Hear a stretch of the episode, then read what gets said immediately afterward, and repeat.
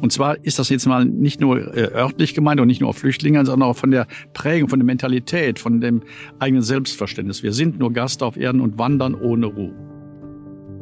Ich kenne hier in Berlin homosexuelle Menschen, die alt sind, die, die ihren Partner pflegen, wo also wo nichts schwungvolles, begeisterndes, äh, leichtes da ist, sondern wirklich tiefe Lebenstreue und Leben teilen, auch in schmerzhaften Situationen. Und das, die Hochachtung vor denen, die möchte ich segnen. Hallo und herzlich willkommen. Mein Name ist Caroline Emke. Schön, dass ich Sie wieder begrüßen darf zu einer neuen Folge von In aller Ruhe, meinem Podcast für die Süddeutsche Zeitung. Diesmal spreche ich mit dem Erzbischof von Berlin, Heiner Koch. Ich habe ihn kennengelernt vor vielen Jahren bei der Gedenkveranstaltung für die Opfer des Anschlags vom Breitscheidplatz in Berlin, bei der verschiedene Würdenträger nacheinander sprachen und mindestens für mich Erzbischof Koch es war, der den Schmerz und die Trauer des Augenblicks nicht retuschieren, nicht einfach wegtrösten wollte, sondern dem es gelang, beidem Raum zu geben, der Verzweiflung und dem Trost. Es hat mich damals ungeheuer beeindruckt und deswegen ist es auch er, mit dem ich in diesem Gespräch hoffte, beides ansprechen zu können. Wie jemand zum Glauben findet oder auch welche biblischen Erzählungen ihn besonders berühren und begleiten, aber eben auch, wie es sich überhaupt weiter in der katholischen Kirche sein lässt mit ihrer ganzen Geschichte der Gewalt und des Missbrauchs.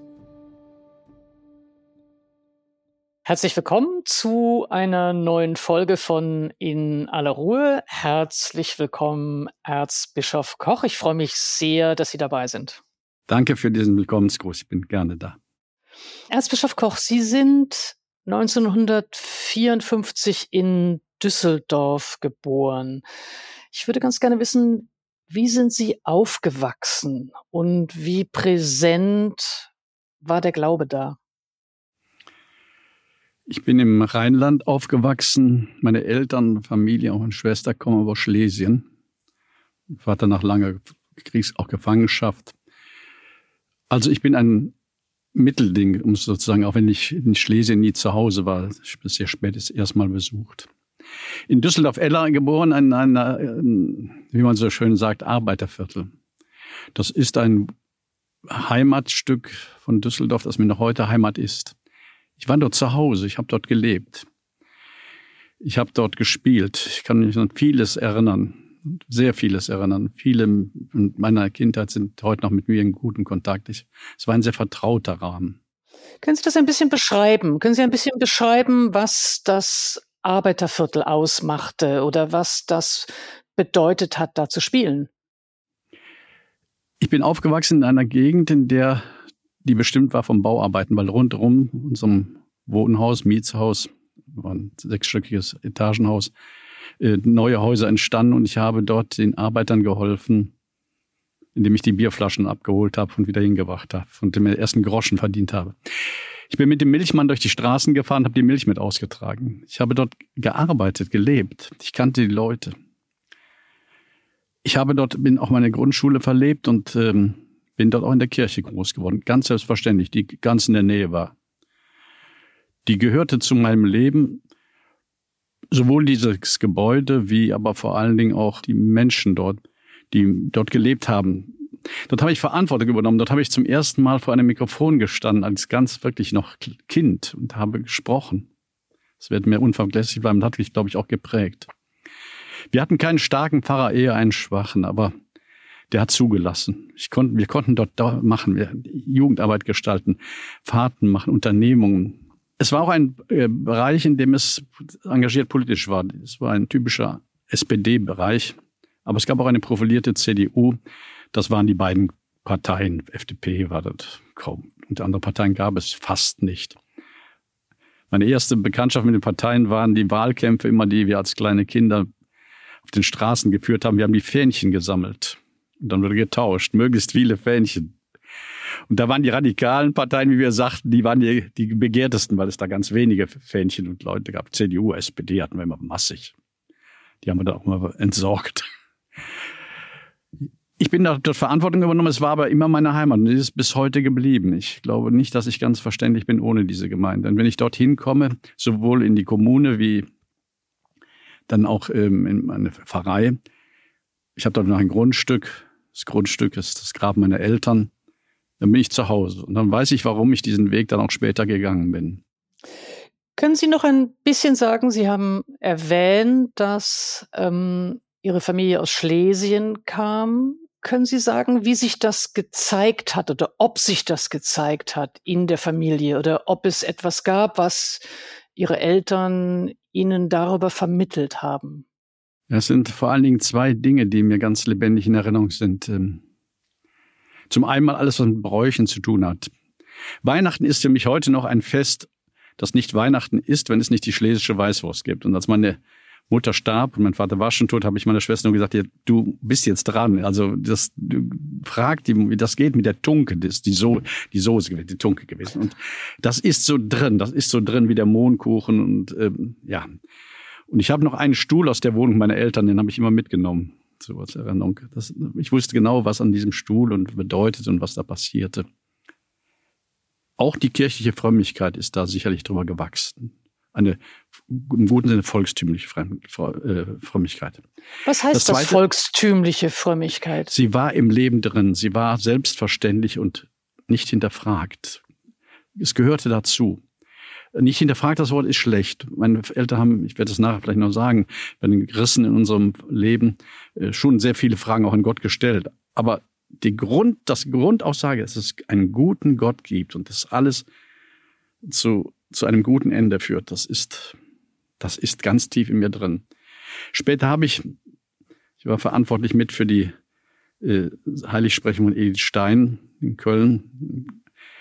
Ein Satz von Edith Stein, da habe ich mich wiedergefunden, nicht? Äh, in vielen Zügen meines Lebens. Wir wissen nicht, wohin uns Gott führt. Wir wissen nur, dass er uns führt.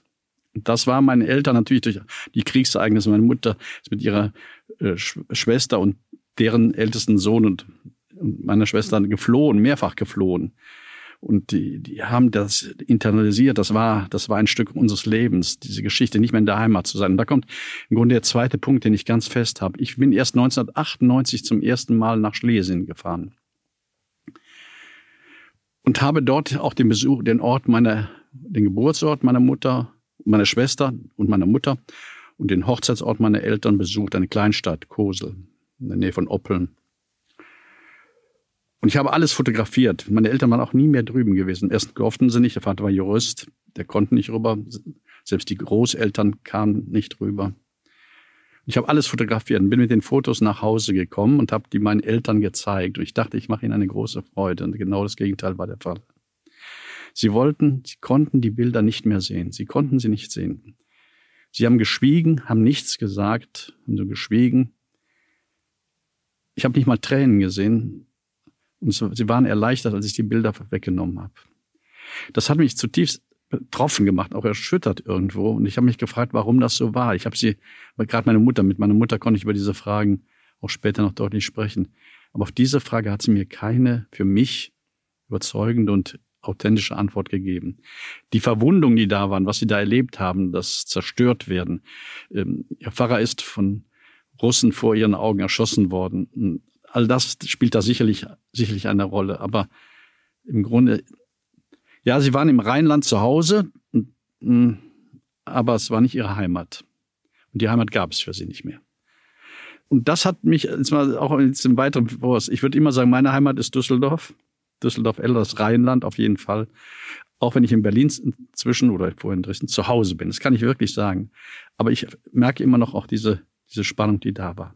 Also, ich war gern zu Hause. Ich bin gern dort in der Schule gewesen. Ich habe heute noch viele, viele Kontakte, finde ich, für den großen Abstand von damals. Es war eine gute Zeit. Können Sie sagen, was Ihnen damals, als Sie als Kind aufgewachsen sind und schon die Kirche Ihnen eben auch selbstverständlich war oder auch der Glaube Ihnen selbstverständlich war, was bedeutet bedeutete Ihnen damals der Glaube und wie hat er sich verändert im Verlauf Ihres Lebens? Der Glaube war für mich zunächst ein gelebtes Praxis, ein Vollzug. Und der war, wie gesagt, selbstverständlich. Das bedeutet vor allen Dingen, dass wir in den Gottesdienst gegangen sind, dass ich sehr früh Messdiener war, Dienst übernommen habe, Freunde gefunden habe. Wir haben gespielt dort.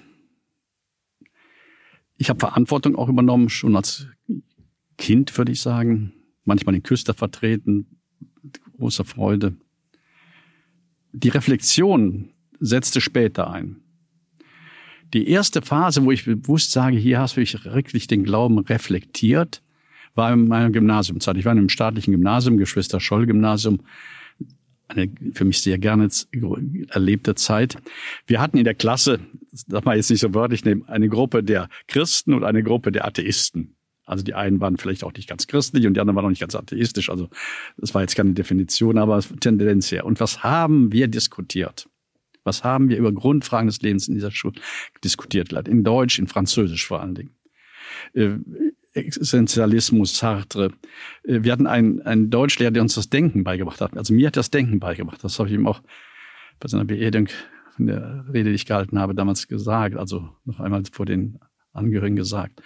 Da haben wir diskutiert. Und da habe ich Spaß bekommen an der Philosophie und an der Theologie. Argumentativen. So, natürlich ist das gewachsen, sich verändert, aber da war eine Auseinandersetzung. Und da war mir schon damals klar, dass der Glaube und das Glauben und die Kirche und mein bisheriger Lebensvollzug nicht selbstverständlich ist. Es war sicherlich, ganz anders als in Berlin jetzt, es war sicherlich integriert in die Kulturlandschaft. Es gab Traditionen im Rheinland, vom Karneval angefangen. Vielleicht lag meine Beziehung zum Karneval auch schon da begründet, dass ich da immer ein vertrautes Verhältnis zu diesem humorvollen Lachen und aus der Verbindung auch mit dem Glauben hatte. Aber es war auch klar, es ist nicht selbstverständlich zu glauben. Und du kannst nicht davon ausgehen, dass das alle überzeugt, dass das so wahr ist. Also unabhängig von den persönlichen Brüchen und Schwierigkeiten, die es im Laufe der Zeit gab, war diese Zeit in der Schule, in der, im Gymnasium für mich eine ganz, ganz wichtige Zeit. Ich bin ja nachher ähm, als Studentenfahrer wieder nach Düsseldorf gekommen. Und Düsseldorf hat eine sehr große medizinische Fakultät gehabt, das ist bis heute so. Und dann hatten sie so Fächer wie Kunst, Musik, Mode, Design. Also für mich auch ganz fremde Fächer. Und das sind jetzt nicht nur die Fächer, das waren Studentinnen und Studentinnen und Lehrerinnen und Lehrer, die anders waren, die völlig anders waren. Äh, die meinen Lebenshorizont äh, geweitet haben. Ich werde das nicht vergessen. Ich bin dort auch eingeladen gewesen, zum Beispiel in äh, die Modehochschule, ja, wenn die ihre Examensarbeiten vorführten. Und, und da haben Sie extrem kompetent drauf geschaut, oder? Ja, das können Sie wohl sagen. Aber ich, ich glaube, ich habe, ich weiß noch, wo ich gesagt habe an der Stunde, das kann doch keiner tragen, was Sie hier vorführen. Und dann sagten die mir, ich glaube, das war das vernichtendste Urteil, was die je gesagt hat. Sie reden wie der Chefeinkäufer Verkäufer von C und A. Äh, das war einfach so, das war Kunst. Das ist doch Kunst. Das ist doch eine ganz andere Kategorie, was wir hier machen. Aber das habe ich dann gelernt, auch im bildenden Kunst. Düsseldorf, die Akademie hat ja wirklich tolle Professoren gehabt und Professoren. Ja. Aber da ist der, da ist der Glaube weiter reflektiert worden. Wir hatten zum Beispiel dort in der Hochschulgemeinde jeden Mittwochabend einen Gesprächskreis was wir glauben. Wir haben das Glaubensbekenntnis vom ersten bis zum letzten Wort durchbuchstabiert, soweit wir kamen. Also ich, was heißt ich? Wer ist ich? Ich glaube, was heißt Glauben? An Gott, was ist Gott? Und also wirklich Buchstabe für Buchstabe. Und da musste ich eigentlich immer nur dafür sorgen, dass man irgendwie ins Gespräch kam, dass es eine gute Atmosphäre war. Das war dann, das lief. Weil da kamen so viele unterschiedliche Sichtweisen, Erfahrungen, Weltsichten, Fragen, Offenheiten, Lernwünsche. Also Düsseldorf ist für mich die Stadt, in der ich wirklich Glauben gelernt habe. Jetzt bin ich erstmal überrascht, weil Ihre Beschreibung der Reflexion, auch Ihre Beschreibung der Diskussion mit den atheistischen in Anführungsstrichen. Äh, SchülerInnen im Gymnasium ja ein Bild des Glaubens zeichnet, also jenseits der Praxis, die es schon gab, sozusagen, ein Bild des Glaubens zeichnet, das sozusagen argumentiert werden kann. Meine Vorstellung wäre jetzt eher gewesen, dass Glaube etwas ist, das unverfügbar ist und das sich in dem Sinne auch ja nicht durch Grund, durch gute Gründe beginne ich nicht zu glauben oder durch gute Gründe lege ich den Glauben doch nicht ab. Das würde ich genauso in dieser Spannung sehen, wie Sie es jetzt sagen. Beides, beides ist für mich wesentlich. Beides. Und eins und das andere geht es nicht. Es gibt noch andere, andere ähm, Akzente. Das Wort unverfügbar ist ein Wort, das in meinem Sprachgebrauch, auch in meinen Prächen sehr oft vorkommt. Weil ich persönlich für mich das glaube, dass das Größte im Leben unverfügbar ist. Das Leben an sich ist unverfügbar. Dass ich da bin, ist unverfügbar. Aber auch die sogenannten kleinen Dinge. Und das Kämpfen, alles verfügbar zu machen und alles in Verfügung zu bringen, ist, glaube ich, einer der Hauptgründe auch für die Krise, die wir manchmal in Gesellschaft und auch in Kirche haben. Da bin ich ziemlich sicher auch das Zweite. Äh, das, das gehörte für mich aber immer dazu. Also das Unverfügbare. Deshalb bin ich auch Priester geworden, vom, wie wir Christen sagen, wir Katholiken sagen, vom Sakrament her, weil es etwas, die, das priesterliche Amt steht dafür, dass uns dieser Glaube, das uns Christus geschenkt wird. Und das, der steht für etwas Unverfügbares. Sie können Religion nicht reduzieren auf eine logischen Schlussfolgerung.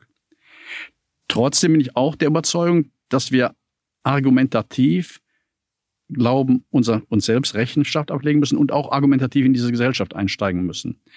Es kann nicht unvernünftig sein, wieder vernünftig. Das ist natürlich ein Gedanke, den ich dort gelernt habe, der jetzt für mich im Moment hier in Berlin von ganz großen Bedeutung ist. Weil hier, im Gegensatz zu meiner Heimat, der Regelfall ist, dass die Menschen nicht an Gott glauben.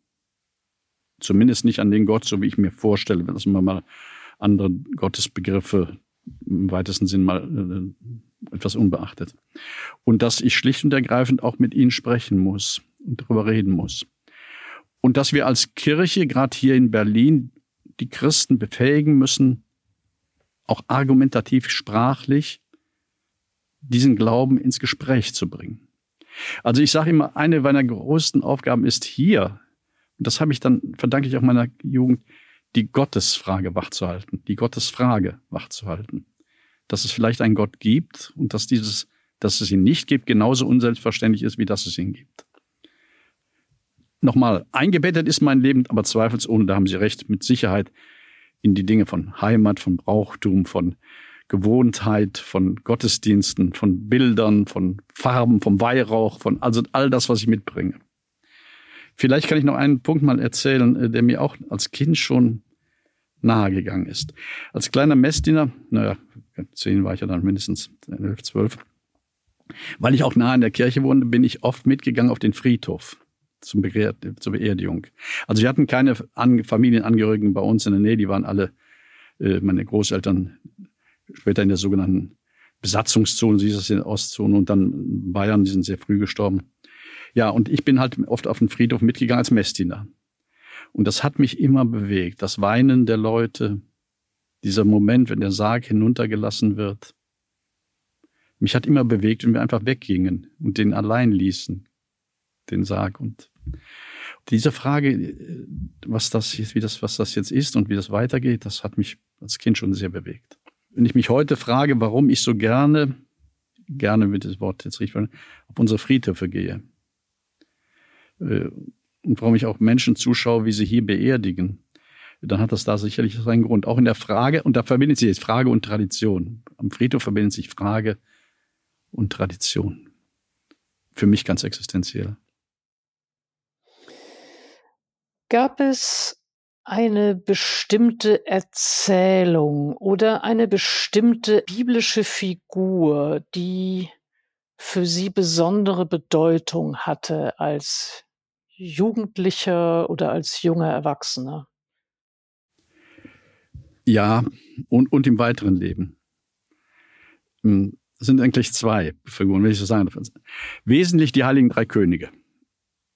Das ist natürlich jetzt ein rheinische, rheinische Heilige, kann man ja sagen. Also, äh, das liegt schon liegt daran, als Kind sind wir am Dreikönigstag oder in der Umgebung des Dreikönigstags durch die Häuser gezogen und haben an die Türen den Segen gemalt und haben ein Lied gesungen und haben dann Süßigkeiten bekommen. Und vor allen Dingen haben wir für einen besonderen Zweck gesammelt.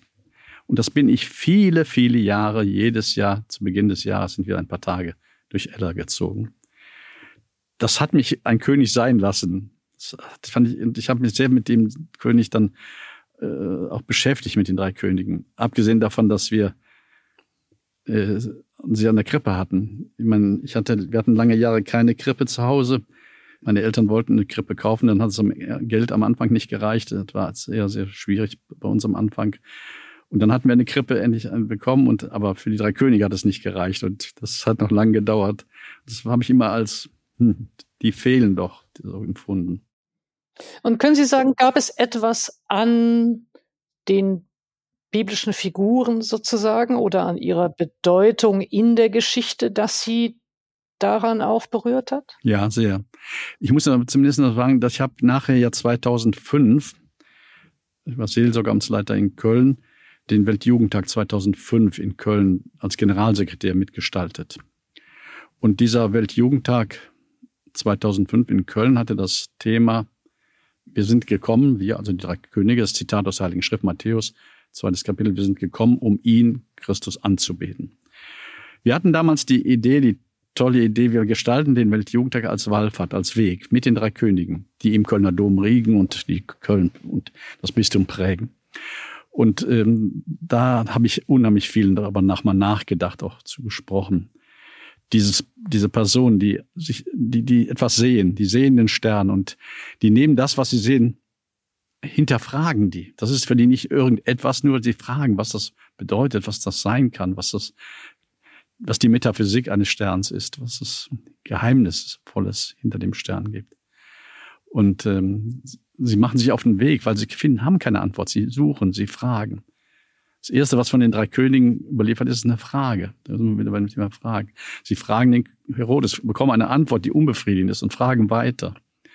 Und machen sich auf den Weg und kommen an, an einer Krippe, wo alles im Grunde wieder tja, in Frage gestellt wird, was sie an Gottes Vorstellungen haben. Was radikal in Frage gestellt wird aber sie gehen konsequent. Es, hat eine, es ist nicht ein akademisches Fragen. Sie lassen sich auf, gehen auf einem neuen Weg ein. Also mich hat diese Geschichte mit ihren Sprache, mit ihr sehr bewegt. Und ähm, ich habe deshalb in meinem Bischofswappen den Stern. Der ist von den, von den drei Königen, wollte ich den da drin haben. Ist auch ein Stern, vielleicht ist das auch eine gute Spannung. Die drei Könige sind der Stern und die Mutter Gottes steht bei uns auch immer im Zeichen des Sterns. Und die, diesen Stern wollte ich deshalb auch im Wappen haben. Also das ist die Person, mit der ich gelebt habe, ein Stück. Die ich war als Kind, die ich gegangen bin. Aber die mir auch vieles nachgelacht hat. Ich, also, ich war damals stolz, ein König zu sein. Und ähm, diese, das nachher so auch reflektiert kam, die Würde eines Menschen, die königliche Würde eines jeden Menschen, das ist da für mich mit verbunden mit den drei Königen. Und deshalb bin ich gerade heute immer, ähm, wenn es um die Menschenwürde geht und um, das kommt wach, das ist wach. Du bist ein König. Ich habe einmal eine Ausstellung in Düsseldorf gesehen, eine Kunstakademie. Da lag ein, am Eingangsbereich, man musste praktisch drüber oder mühsam um den, ein, ein Baumbalken. Also ein, ein Baum, der verdorrt war, der verfiel schon und der nicht schön anzusehen war und der im Weg lag. Auf dem Baum stand eine goldene Tafel, kleine goldene Tafel. Jeder Mensch ist ein König. Also da wurde für mich jeder Mensch ein, all das wach, was ich jetzt eben gesagt habe. Gab es jemals ähm, für Sie eine Idee oder eine Vorstellung von einem Leben außerhalb der Kirche? Theoretisch, im Nachdenken, im Sprechen, ja. Existenziell nein. Weil für mich, auch mit ihren ganzen Schwächen und Grenzen, die ich schon erlebt in meiner Heimatgemeinde, diese Gemeinschaft derer, die an Christus glauben und dieser Christus in der Kirche untrennbar zusammenhörten. Das war für mich eine Lebenswirklichkeit. Auch und gerade mit den ganzen Grenzen, Schwächen, Ohnmächtigkeiten. Nein, also ein Leben außerhalb dieses Glaubens. Es gab Punkte, wo es in Frage gestellt wurde, aber der Bruch, ein solcher Bruch, wie ich ihn bei vielen Menschen erlebe, und mitgehe und auch mit, erleide, ist mir in meinem Leben bisher erspart geblieben. Na, ich meinte nicht ein Leben außerhalb des Glaubens. Die Frage war, ob Sie sich bei der Vorstellung, äh, ob Sie einen anderen Berufswunsch hatten oder ob Sie sich äh, vorgestellt haben, Sie würden arbeiten als Punkt, Punkt, Punkt. Also gab es eine Vorstellung von einem Leben außerhalb der Kirche, nicht außerhalb des Glaubens? Also Leben im weiteren Sinne nicht, weil für mich dieser Glaube, dieser christliche Glaube und dieser Gott und diese mein Leben, mein äh, mein Gewordensein, meine Geschichte, ich, das gehört gehört bis heute zu meiner Geschichte und ich kann diese Kirche nicht trennen. Ich möchte sie auch nicht trennen. Ich kann sie aber auch nicht trennen von meinem Leben. Hm, äh, vielleicht leide ich auch an manchem, manchmal, besonders deshalb, weil ich diese Kirche im übertragenen Sinne wirklich so mir ans Herz gewachsen ist, so ein Stück meines, meiner Identität geworden ist, immer gewesen ist. Ähm, Sie sind ja 1980, wenn ich das richtig nachgelesen habe, kurioserweise an Ihrem Geburtstag zum Priester geweiht worden. Gab es da auch Stimmen in Ihrem Umfeld oder in ihrer Familie oder im Freundeskreis, die abgeraten haben. Die gesagt haben, bist du denn des Wahnsinns? Also so hat es keiner formuliert und ich würde sagen, abgeraten okay. und abgeraten auch eigentlich nicht. Die, die mit dem Kirchen Glauben und Gott sehr wenig zu tun hatten und die auch meine Freundinnen und Freunde waren, die haben mir Fragen gestellt. Und die haben, hast du das daran gedacht? Ist das für dich ein Punkt gewesen? Aber sie kamen fast alle zu dem Schluss, dass sagt, das, das, das ist dein Weg. Das ist dein Weg. Also es war, jedenfalls gibt es kein, gab es nie ein aggressives Abhalten davon oder für bekloppt halten. Das war es nicht. Ich weiß, dass bei meiner Priesterweihe viele da waren, die gar nicht dieser Kirche angehörten. Die waren, aber die, die, denen ich, die zu mir gehörten und ich zu denen gehörte. Das erlebe ich heute als Bischof bei denen, ich habe gerade solche Gespräche wieder gehabt, bei denen, die heute sich auf den priesterlichen Weg machen, sind ja nicht so viele, anders. Ich habe jetzt hier drei Gespräche bisher geführt, die jetzt im Herbst anfangen auf dem Weg zum Priestertum. Die mir erzählten, wie, in diesen Gesprächen erzählten, wie, wie schwierig das für sie oftmals ist, wenn alle sagen, bist du bekloppt, gehörst du auch zu denen. Und wie das dann alles hochkommt, äh, wie kann man noch, noch glauben, Missbrauch, Identität mit dieser Gruppe, das nicht strahlende Image der Kirche, das war zu meiner Zeit viel leichter, noch auf diesem Weg zu gehen. Und ich merke, wie, wie relativ leicht es für mich war. Ich habe es mir aber mit der Entscheidung, damals Priester zu werden, nicht leicht gemacht. Haben Sie also, selbst gezögert? Ja. Also als ich angefangen war, habe ich dem Direktor gesagt, damals ich weiß aber nicht, ob ich Priester werden will. Ich habe deutlich so dieses, ob ich werden will. Es ist für mich eine ernsthafte, tiefe Option und ich bin der Überzeugung, ich kann nur, wenn ich einen Schritt, ein Stück diesen Weg gehe, erfahren, ob das geht oder nicht geht. Ich wäre sonst sehr gern zum Beispiel auch Lehrer geworden. Also im pädagogischen Bereich wäre ich sehr gern gegangen. Vielleicht auch im politischen Bereich, aber in einen, einen sprachlichen Bereich jedenfalls, das war klar. Und auch meine Eltern haben nie auch nur den geringsten Druck ausgeübt oder psychologisch gedrückt, so, ne, wäre das nicht was für dich oder so. Ja, meine Freundinnen und Freunde, mit denen ich dort groß geworden, die hatten alle gesagt, gut, dass du diesen Weg gehst, das ist einfach dein Weg. Das hat mir schon Stärke gegeben. Ich habe ein befreundetes Paar, dem wurde schon bei der Hochzeit gesagt, mit euch, das geht so und so nicht gut. Ähm, und ich weiß, was das bedeutet, wenn man so, so, so ein Umfeld hat, es wird so und so nicht gut, dass dann nachher findet man auch noch die Punkte, warum es nicht gut geht. Und das war bei mir nicht der Fall.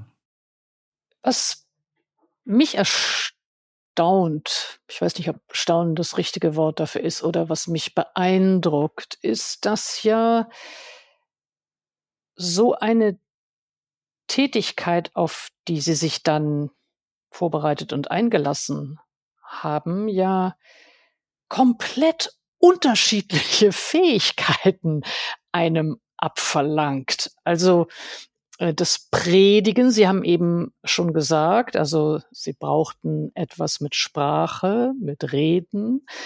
Also das Predigen nimmt ja einen großen Raum rein, aber dann auch äh, die seelsorgerische Tätigkeit, die ja was ganz, eine ganz andere Kompetenz noch verlangt. Können Sie sagen, ist das eigentlich eine permanente Überforderung oder äh, aus Ihrer Erfahrung gibt es eigentlich immer eher äh, Priester, die sozusagen mehr das eine und etwas weniger das andere können oder ergänzt sich dann doch beides? Also ich kenne Mitbrüder im priesterlichen Dienst, aber auch Laien in unserem Dienst, die nicht hm, sehr sprachbegabt sind, sage ich mal. Oder das vielleicht auch nicht, nicht viel genug getan haben, dieses Talent zu wecken oder zu entfalten. Ja, das kenne ich. Aber die sprechen natürlich ganz anders.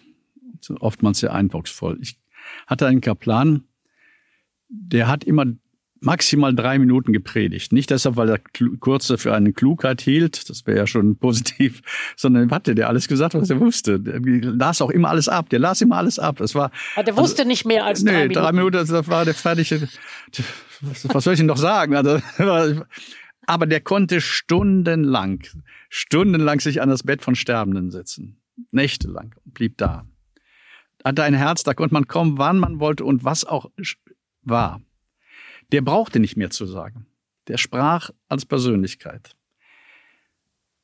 Ich glaube nicht, dass man grundsätzlich Sprache und Seelsorge trennen kann, weil also die Seelsorge ist ein, ist ein Reden auch, ein, ein, und vor allen Dingen aber auch ein Zuhören. Das konnte der vielleicht viel besser.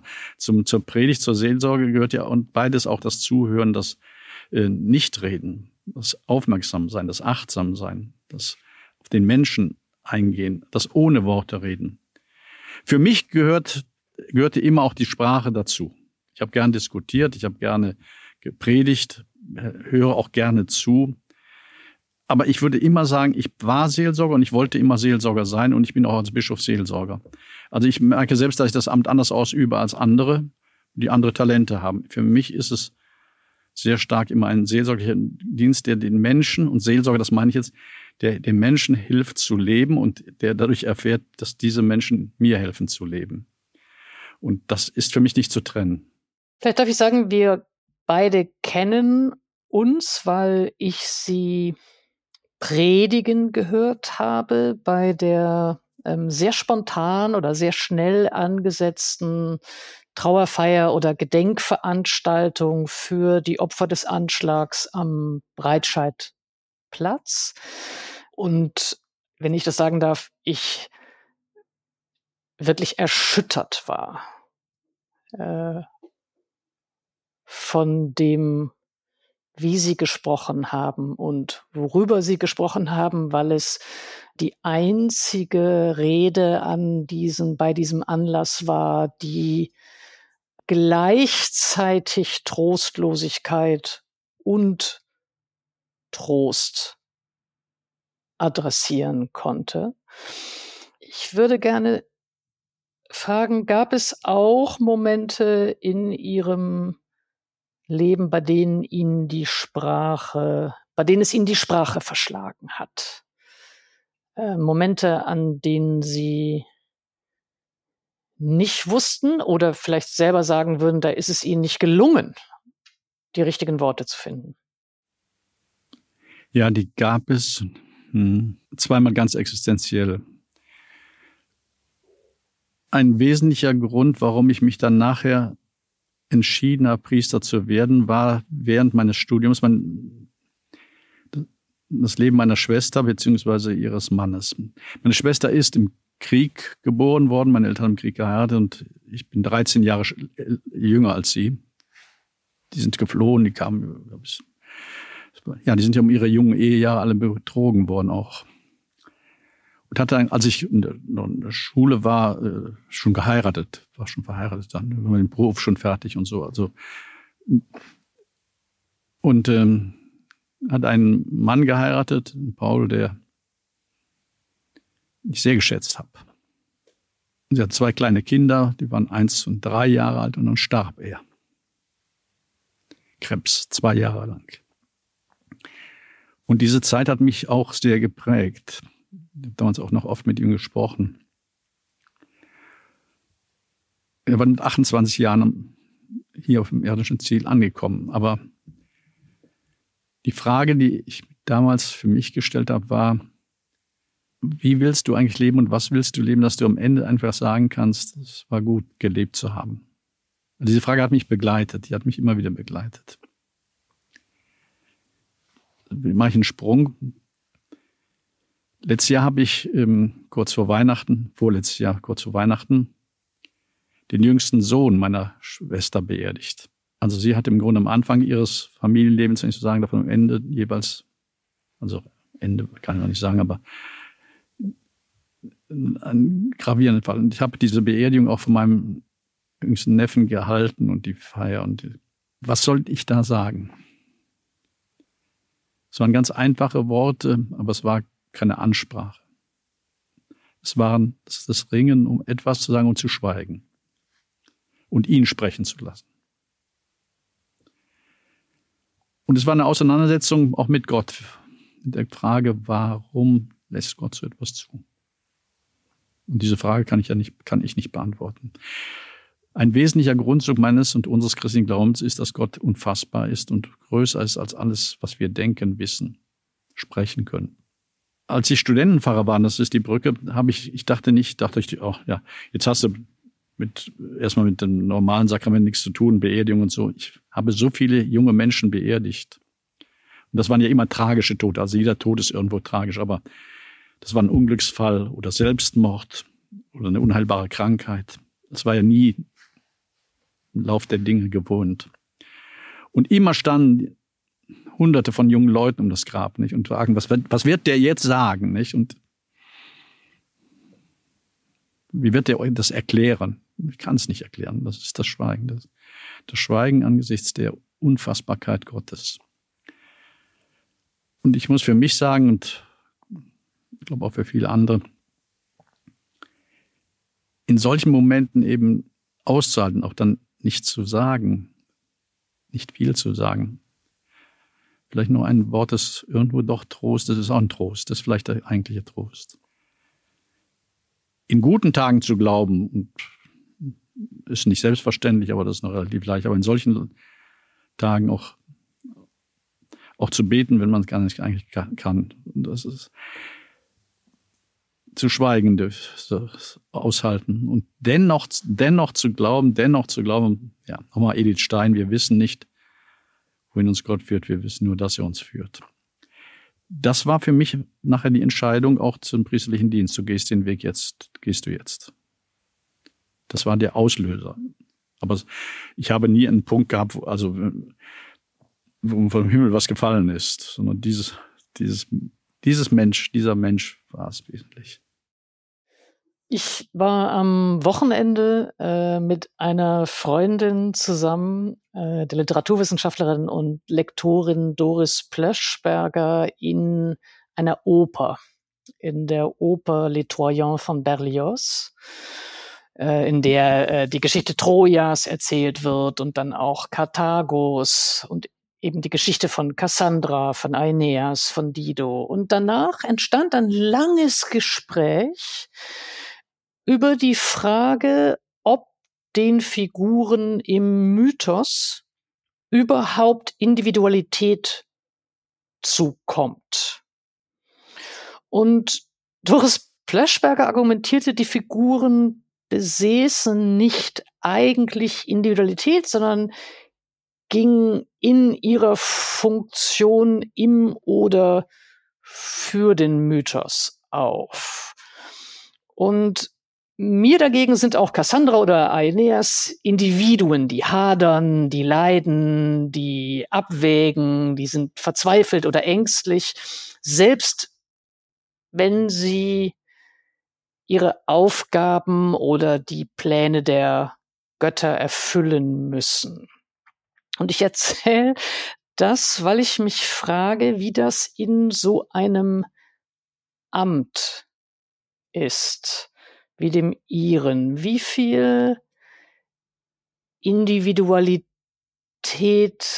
kommt Ihnen zu oder dürfen Sie haben? Können Sie, also können Sie sprechen als Individuum oder müssen Sie eigentlich vor allem in der Prosa der Funktion oder der, der Prosa der Rolle bleiben? Das ist eine wirklich gravierende Selbstreflexionsfrage, die Sie stellen. Die ist gravierend. Zum einen stehe ich als Priester und als Bischof für eine Aussage, die mir anvertraut ist, für einen Glauben, der mir anvertraut ist, für eine Gottesbotschaft und Gottesfrage, die mir anvertraut ist. Und die ich auch in der Eingebundenheit und auch in der Verpflichtung gegenüber der Schrift, der Tradition, der Kirche, der Lehre zu vertreten habe. Es ist ja nicht, ist nicht meine Botschaft zunächst mal. Ich habe sie nicht erfunden, ich habe es nicht ausgedacht, ich habe sie nicht geschrieben.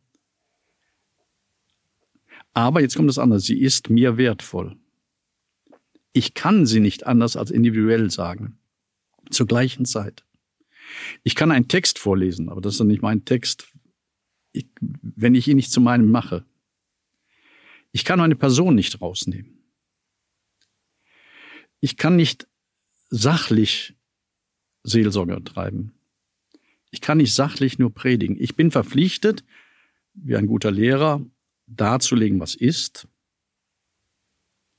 um den anderen zu einem Urteil zu befähigen und sich, sich auch mit äh, etwas auseinanderzusetzen, aber ich kann es nicht unabhängig von mir.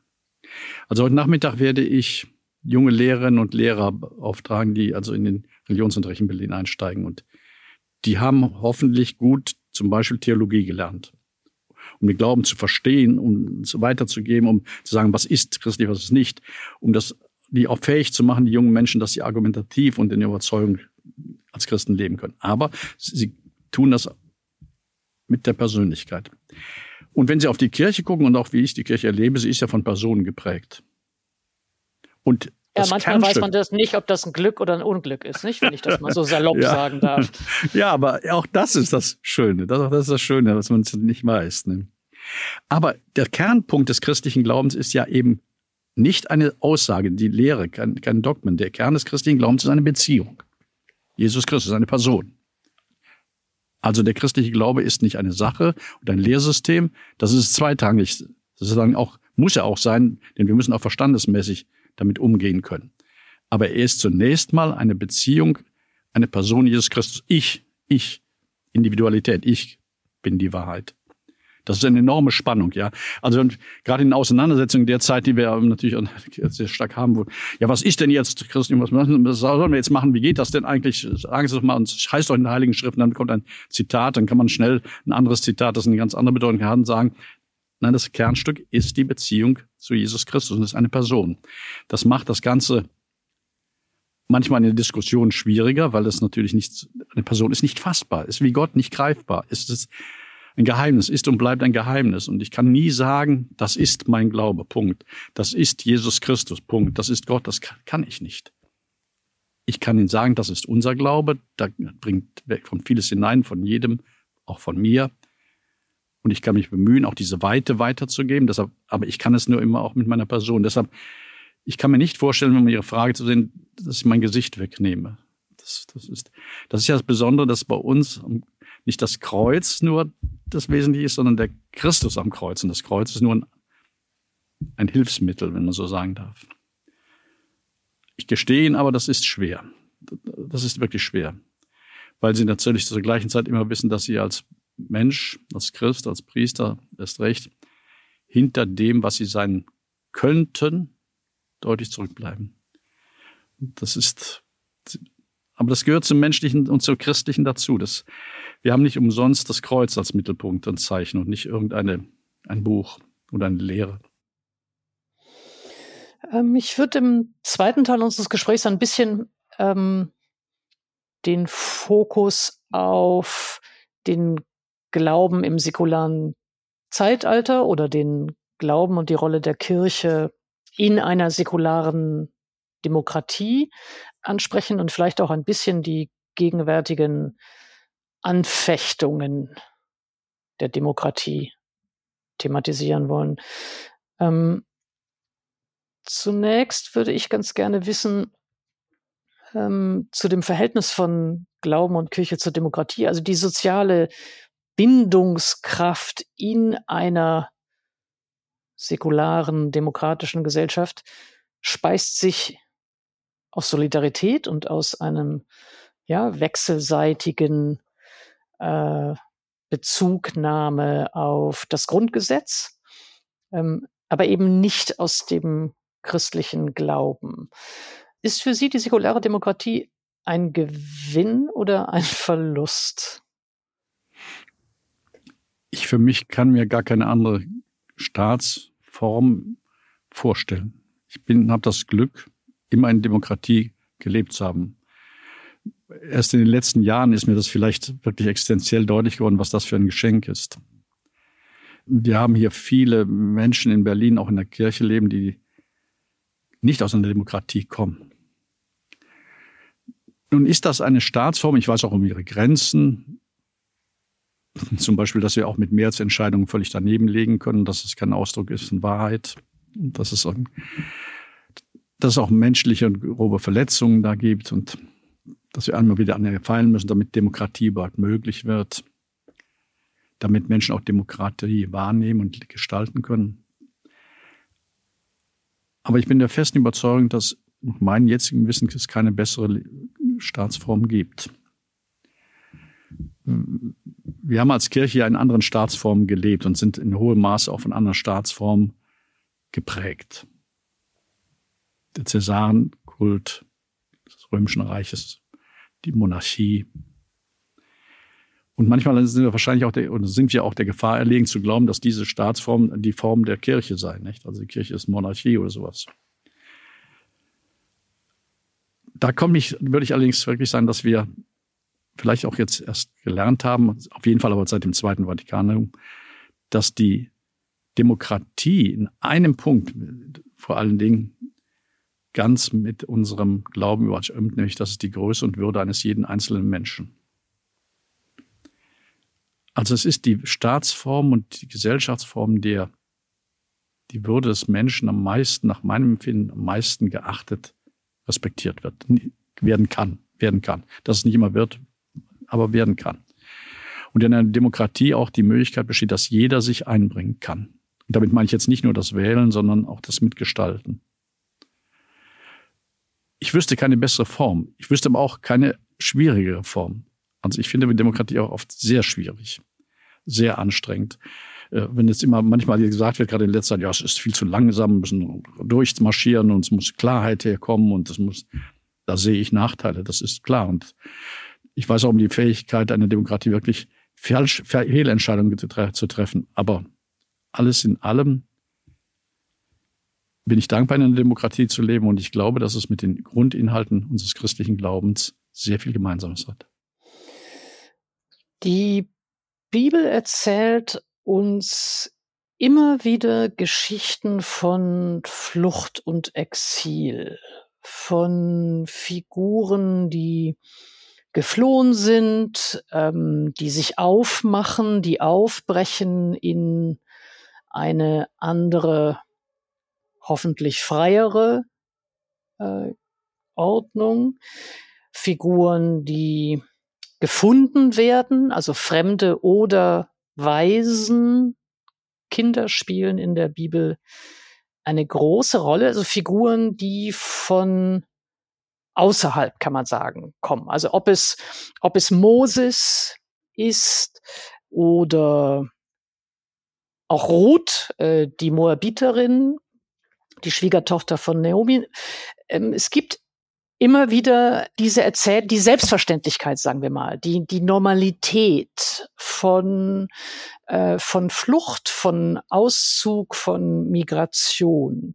Mich würde zunächst einmal interessieren, wäre es richtig zu sagen, die Bibel kennt keine Xenophobie? Ob ich so weit gehen würde, weiß ich nicht, aber im Prinzip auf jeden Fall. Ja. Also das Bild der eigenen Gemeinschaft ist unverbrüchlich, sagen wir mal so. Also natürlich gibt's auch, äh, natürlich gibt's auch Geschichten von, von Feindschaft und, ja. und also Amalek. Ja, äh, ja, natürlich. Aber das Bild der eigenen Gemeinschaft ist immer unverbrüchlich verbunden mit der Geschichte von Flucht und der Aufnahme von Geflüchteten. Das kann man auf jeden Fall sagen. Das kann man auf jeden Fall sagen. Auch wenn wir vielleicht das heute in wohl situierten Verhältnissen, wo wir uns niedergelassen haben. Auch diese Phasen gab es ja in der Geschichte des Judentums und des Christentums. Vielleicht das manchmal nicht mehr, nicht mehr wahrhaben wollen. Das ist genau, das wäre jetzt genau meine Frage gewesen. Mhm. Also zunächst einmal, ja. ob äh, von der Grund her sagen. Sie, Sie, haben das zum Beispiel drin. Also was was fehlt dem gegenwärtigen Migrationsdiskurs? Das, das wäre jetzt meine Frage. Also zunächst mal das Bewusstsein, dass wir hier, ich sag's mal, jetzt, jetzt reden wir theologisch, keine ewige Heimat haben, sondern dass wir Pilger sind. Wir sind unterwegs wir sind nur Gast auf Erden, heißt ein Lied. Das stimmt, das stimmt. Und zwar ist das jetzt mal nicht nur äh, örtlich gemeint und nicht nur auf Flüchtlinge, sondern auch von der Prägung, von der Mentalität, von dem eigenen Selbstverständnis. Wir sind nur Gast auf Erden und wandern ohne Ruhe. Und das sich niedersetzen und bleiben und äh, nicht mehr bewegen, ist eigentlich von daher schon eine sehr große kritische Anfrage, ob wir da wirklich wirklich Wesentliches aufgeben. Unsere kleinste Struktur heißt Pfarrei. Übersetzt heißt Pfarrei, die in der Fremde leben. Und ich glaube, diese, diese Wachheit, diese Mentalität, die müssen wir uns immer wieder noch erhalten. Dass wir jetzt hier leben, dass wir als Kirche auch erleben, dass es nicht mehr so ist wie früher, so banal gesagt, ist ein Stück Normalität. Also das natürlich auch unser, unser, unser Verhältnis zu Flüchtenden und ganz anders gestalten müssen. Also für mich ist der Papst Franziskus wirklich äh, schon ergreifend, wie sehr er das immer wieder sagt. Jetzt hat es ja gerade zum Tag der Migranten gestern wieder gesagt. Also immer wieder uns in die Reduktion, ihr seid auch Fremde, ihr seid Fremde. Ja, wir sind Fremde. Ähm, wir sind Pilger. Das heilige Jahr 2025 hat ja genau dieses Thema Pilger und der Hoffnung, aber Pilger mit Hoffnung. Pilger mit Hoffnung, das schon sagen. Wissen Sie, ähm, eigentlich müsste uns gerade als Kirche das klar sein. Und deshalb wäre es auch Maßstab eigentlich für unser Handeln. Aber es ist, ob es das ist, wage ich zu bezweifeln. Jedenfalls nicht genügend, das würde ich mal sagen. Ähm, aber, aber wenn ich die Kritik mal aufnehmen darf oder, oder verstärken darf, warum sprechen, also Sie sagen jetzt Franziskus ja, aber ähm, warum sprechen die Kirchen und die katholische Kirche nicht stärker äh, in oder warum äußern sie sich nicht stärker in diesem ja zurzeit gerade wieder sehr, sehr äh, virulenten ähm, Diskurs, der vor allem äh, abschotten will, zurückschieben will, begrenzen will, der permanent äh, Menschen, die geflohen sind, auch kriminalisieren will. Warum ist nicht mehr von den Kirchen zu hören? Es mag sein, dass das bei weitem nicht genug ist, aber dass es nicht gesprochen wird, nicht ausgedrückt wird, würde ich, das kann ich nicht teilen. Ich kenne fast keine Weihnachtspredigt, das ist ja das Fest der Heimatlosigkeit ja, auch. An Weihnachten Na ja. einmal im Jahr. Ja, aber also, nee, Weihnachten ist für uns ein ganz besonderes Punkt. Ja gut, Und aber da, Sie, Sie haben ja 364 Tage, wo Sie auch äh, äh, sich engagieren. Können. Ja, natürlich. Also ich glaube, dass bei, ich, das ist das Thema Flucht und Migration bei uns hier in Berlin der Punkt ist, wo ich am meisten mit zu Demonstrationen gehe. Gefolgt Öko- und Lebensschutz, das sind noch zwei, die drei Punkte.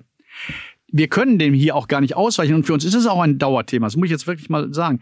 28 Prozent der Katholiken des Erzbistums Berlin sind nicht deutsch. Faktisch ins Meer, weil sobald die einen deutschen Pass haben, fallen die aus der Statistik raus. Das klingt jetzt äh, so eine Zahl, ist aber eine ganz bunte Gruppe. Da sind natürlich welche, die hierher kamen, Polen, Kroatien, die hier leben wollen.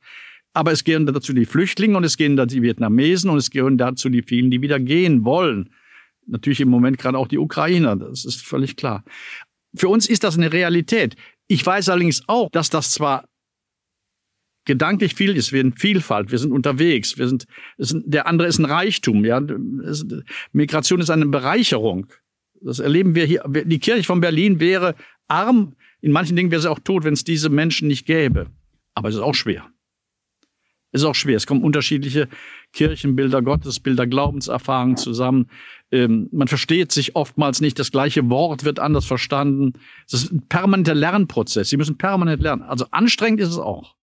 Ja, aber jetzt bin ich natürlich, also äh, mindestens als gelernte äh, äh, Protestantin, äh, also muss ich natürlich an der Stelle sagen, ja, was heißt denn, es ist schwer und man muss lernen. Also da, da würde ich ja sagen, ja, dafür, dass es einfach ist, sind wir nicht auf der Welt. Da haben Sie recht. Also ich habe gerade, das habe ich noch gedacht. Also das ist so eine Klasse, also das sage ich jetzt mal. Ja, aber also, wissen äh, wir, salopp, das ist ja nur klassisch katholisch, ne? Das, da müssen ja, Sie was ja, lernen, da müssen Sie was lernen, da zucken Sie gleich. Ja, aber das, das sagt sich ja wunderbar, aber es ist auch schwer. Sie, ja, bringen, ja, Sie bringen Konflikte, Sie haben Konf innerkirchlicher Konflikte, Sie haben Spannungen und Sie müssen zusammenbleiben und nach vorne gehen. Das ist ja immer zusammen die Schwierigkeit. Also ich bin ja nicht dagegen. Bloß ich sage bloß, es ist dann auch etwas, was errungen werden muss, was erkämpft werden muss, äh, was dann Eindeutigkeit verliert. Ja, wir haben uns ja eingerichtet manchmal, ist es eindeutig so. Es ist so wie vorgesehen, so bleibt es, so ist es, so wird es immer bleiben. Das wird auch durch diese Bewegung in Frage gestellt. Das wird nach meinem Empfinden so starke Strömungen auch im Rechtsradikalismus haben, auch vielleicht diese Überforderung oder der Unwilligkeit. Ich würde beides sagen. Also bei manchen ist es Überforderung, aber meistens ist es Unwilligkeit, äh, Eindeutigkeiten aufzugeben, Eindeutigkeiten äh, in die Bewegung zu bringen. Dass da die, die, die ganze Fluchtbewegung, die Migration aus verschiedensten Gründen, da auch ein Anstoß ist, ein An äh, Anlass ist, glaube ich, würde ich es hängt zusammen, es hängt deutlich zusammen. Ich merke das ja jetzt gerade bei der Diskussion, die ich gestern erlebt habe, da zum Thema Kindergrundsicherung, äh, wo tatsächlich das Argument kam, ja, wenn wir nicht so viele geflüchtete Kinder hätten, hier hätten wir, hätten wir mehr als 2,4 Milliarden. Also da, das ist schon gravierend. Also da das schon, geht schon ganz tief in die Seele rein.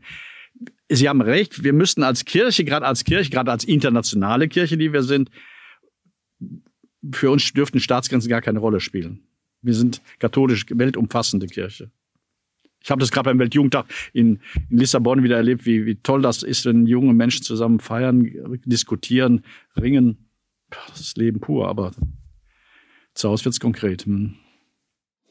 Ähm, es hat ähm, neulich gerade, ich bin gar nicht ganz sicher, in welcher Zeitung das war, ob das in der Frankfurter Allgemeinen Zeitung oder in der Süddeutschen Zeitung war, der Religionssoziologe Detlef Pollack auf die Frage, was es eigentlich bedeutet, dass der christliche Glaube als Kultur ähm, sozusagen ausgedünnt ist oder weniger ja, weniger präsent oder, oder weniger selbstverständlich ist, hat er gesagt, ja, das würde man ja zum Teil in den östlichen Bundesländern sehen, was sozusagen eine Folge sein kann von einer solchen ja, Ausdünnung oder einem Wegbrechen äh, einer, einer christlichen Kultur, dass ähm, also diese wachsende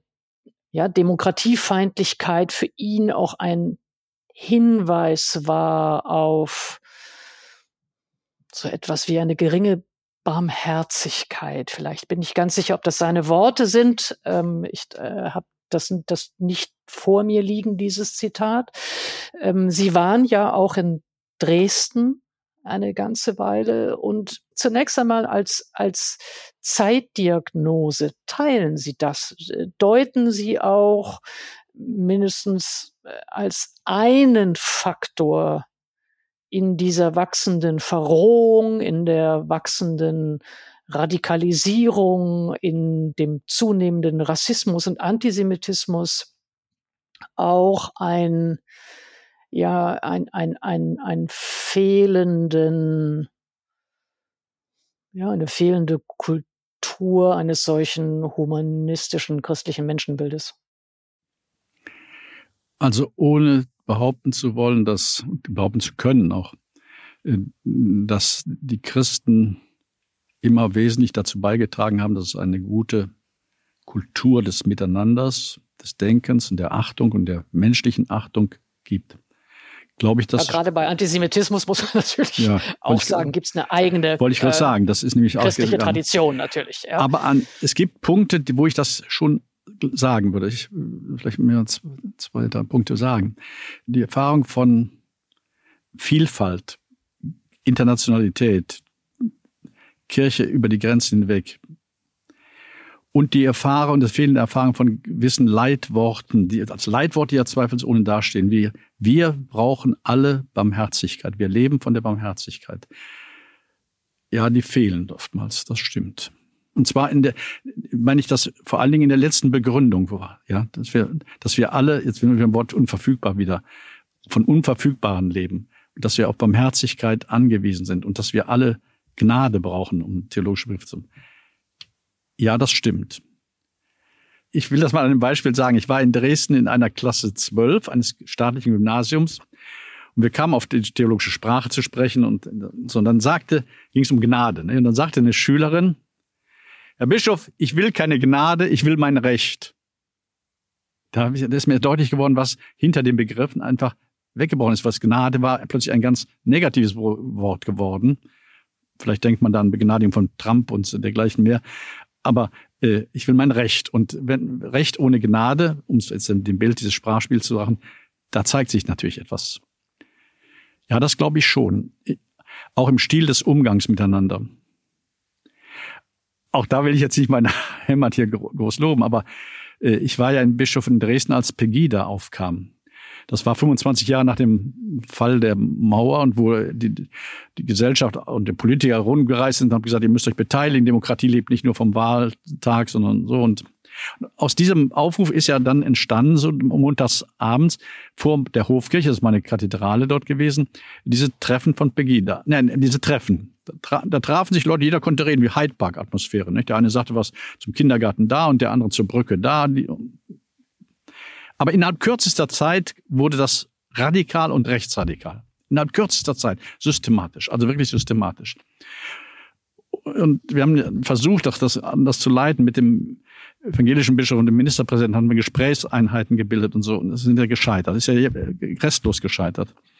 Und, ähm, also mit rechten Reden war nicht erfolgreich, wenn ich das waren, mal so... Es, ja, es, es, es, es war kein Reden. Es war kein Reden. Das war, Reden verlangt das Zuhören und verlangt das, den anderen versuchen zu verstehen.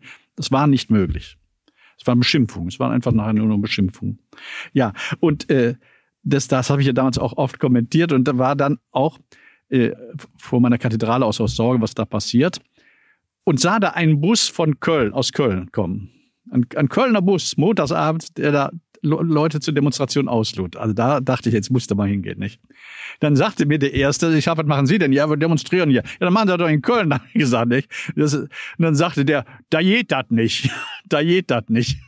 ja, hab, ich habe verstanden, was er sagen wollte. Das ist eine andere Mentalität. Ja, das hat so eine gewisse, und auch die ist im Christlichen geprägt, glaube ich schon, das Kölsche Grundgesetz, so, so redet man nicht miteinander, so geht man nicht miteinander um, man nimmt das Leben leichter. Manchmal ist, hat es auch seine großen Nachteile, weiß ich auch. Also ich, es stimmt. Vor allen Dingen aber glaube ich natürlich, dass das Theologische fehlt. Also wenn ich mit eigentlich an Gott glaube, der der Gott der Barmherzigkeit ist, dem, von dem ich lebe, dann kann ich gewisse Dinge nicht sagen und tun. Oder ich bin schizophren. Und ich glaube schon auch, dass eine Haltung des Gebetes und Parolen, die ich höre, das geht nicht zusammen. Also man, man muss auch inhaltlich auch da sagen, das passt nicht, das geht nicht. Das ist jetzt nicht nur eine Stilfrage. Es ist natürlich auch eine Frage, ob wir als Christen, auch in der kleinen Minderheit, die wir in Dresden sind, sind ja viel weniger Christen als hier in Berlin prozentual, äh, genug alternativ sind, um das auch zu verdeutlichen und das auch wirklich zum ihren Beitrag zu leisten in einer säkularen Gesellschaft. Nun gibt's ja nicht nur bei Pegida und bei der AfD immer wieder diese Bezugnahme auf das christliche Abendland. Es gibt äh, permanent bei den islamophoben, äh, islamfeindlichen Äußerungen immer wieder äh, sozusagen der Rekurs auf äh, die eigene christliche Geschichte, die eigene christliche Tradition. Ähm, es gibt es auch bei der CDU natürlich, die das christlich schon im Namen führt.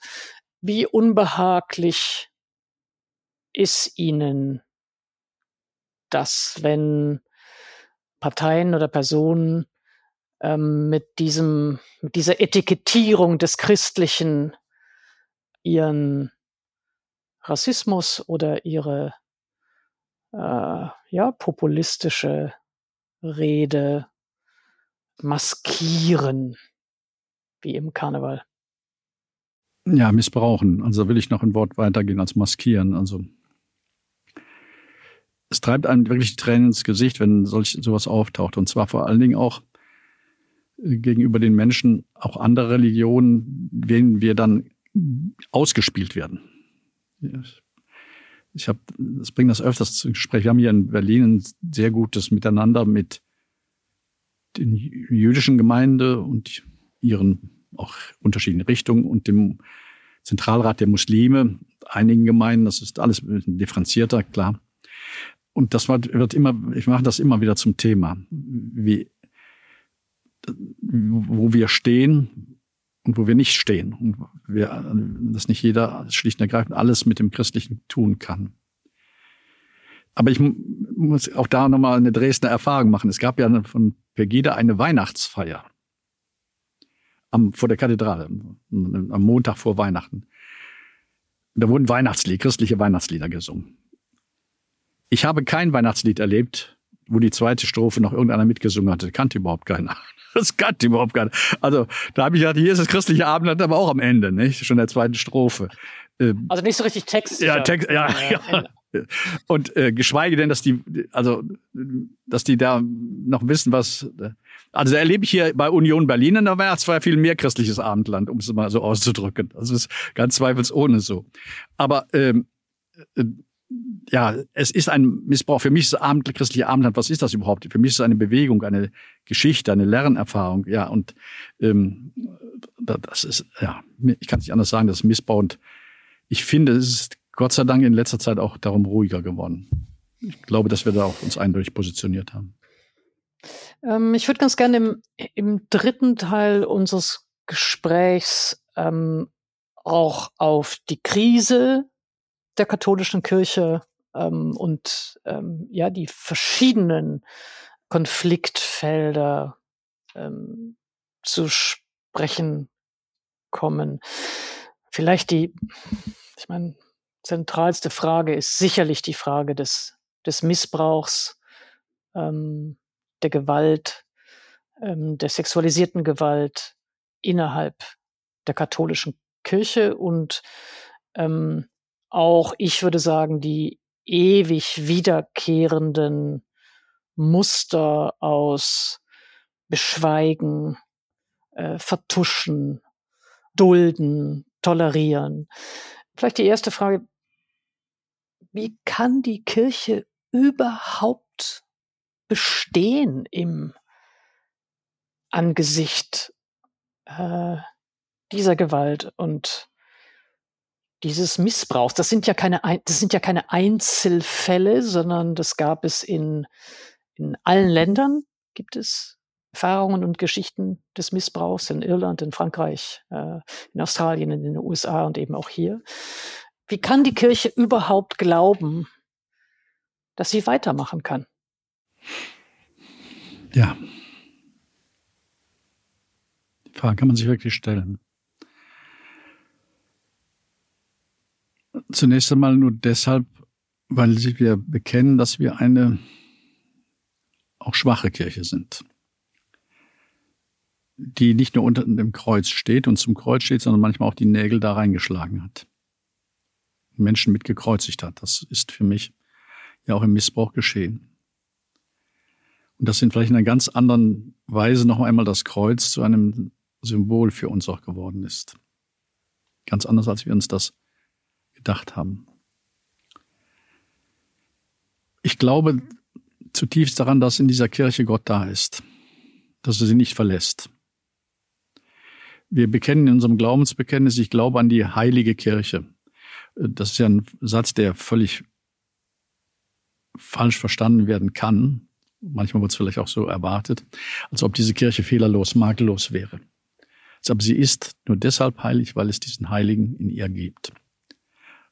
Der mitleidet mit den Opfern, der mit ins Kreuz geschlagen wird, auch von uns. Wir haben die Kirche mit Sicherheit immer zu groß gedacht zu großartig, zu stark. Ich weiß allerdings auch, das möchte ich auch sagen, das merke ich jetzt auch gerade in den Gesprächen mit vielen Betroffenen, gleich was ja noch dazu sagen, wie viel Gutes auch geschieht. Wie viel hm, Helfendes auch geschieht, wie viel Heilendes auch geschieht. Also ich möchte sie jetzt auch nicht zu klein machen, aber diese Schuld gehört zu uns dazu. Und das zählt ja nicht nur um Missbrauch, das zählt auch in ganz anderen Fragen. Immer wieder wird diese Kirche und werden wir Christen konkret schuldig. Dennoch sich an das Kreuz zu klammern, an das Kreuz zu halten, um Erbarmen zu bitten, um Kraft aufzustehen und weiterzugehen, um Kraft auch mit dieser Schuld weiterzugehen und Heilendes zu setzen, Gutes zu setzen, das, das ist sicherlich unsere Aufgabe. Und wir müssen uns natürlich, da haben Sie recht, jetzt auch fragen, ähm, ist es das, das ist auch das Verfehlen und die Verfehlung von Menschen. Das wird, war immer so und es wird auch immer so sein. In dieser Frage ja auch in weiten Teilen unserer Gesellschaft auch. Und welche strukturellen Dinge ähm, fördern das oder haben das sogar nahegelegt? Und das ist für mich ja immer das Furchtbare jetzt mal, was wenn deutlich wird, dass ähm, dieser Missbrauch fast immer mit dem Wort Macht auch verbunden war. Es ist natürlich jeder Missbrauch, auch gesellschaftlicher und anderen Vereinen, Verbänden, Kirchen, auch in, ist immer und Familien ist immer Machtfrage, klar. Aber das hat bei uns eine ganz, ganz furchtbare Dimension, denn die Macht und die Machtträger bei unserem Kirchenverständnis, die Hierarchie, die heilige Macht, die heilige Macht, ist ja genau eigentlich von der Idee her und vom Grundsatz her das genau das Gegenteil. Aber sie hat die in sich das Potenzial und die Realität, dass genau an diesem Stelle völlig umgedreht pervertiert und missbraucht werden kann. Wie können wir das, das, also, das ist schwersündig, wie können wir das verändern? Und zwar dann so auch hilfreich verändern, dass es jetzt nicht nur immer eine ethische Großleistung bleibt von jedem Einzelnen und sind ja Gott sei Dank sehr viele, die es nicht gemacht haben, sondern dass es auch vielleicht strukturell stärker gesichert werden kann. Ich glaube nicht, dass es eine absolute Lösung gibt, aber stärker, dass es nicht geschieht. Da, da, da, müssen wir, das können wir auch nur, diesen Punkt können wir nur als Kirche selbst beantworten. Ähm, vielleicht darf ich zwei Sachen nachfragen. Zum einen glaube ich, ähm, ist es sehr wichtig und richtig, dass Sie ähm, eben auch sagen, es geht nicht nur um einzelne menschliche Verfehlungen, sondern es geht um Strukturen. Und es hat mit, es hat mit Hierarchie zu tun, es hat mit einem Missbrauch von einerseits Macht, aber sicherlich auch Missbrauch von Vertrauensverhältnissen zu tun. Ähm, und ich glaube in der Tat auch, dass genau das wirklich die, die, die Frage ist, kann die Kirche in ihren Strukturen, wie sie sie bisher hatte, bestehen bleiben, wenn sie ernsthaft wirklich ähm, die eigene Schuld äh, verantwortlich übernehmen will und sich ernsthaft auseinandersetzen will mit den Bedingungen, die diesen Missbrauch möglich gemacht haben. Und ähm, da wäre meine Frage konkreter, welch, was glauben Sie oder woran oder was sind Ihrer Ansicht nach neben der Hierarchiefrage die Bedingungen, die es ermöglicht haben und an die man jetzt auch wirklich ernsthaft ran muss? Ähm, eine Frage von mir wäre äh, die Frage des Zölibats. Die zweite Frage wäre vielleicht auch die Inklusion von Frauen und stärkere äh, Übernahme von, von, von Aufgaben von Frauen. Was wären da? Also was, was müsste wirklich an Reformen angestrengt werden, ähm, wenn die, wenn die Opfer, wenn die Betroffenen glauben sollen,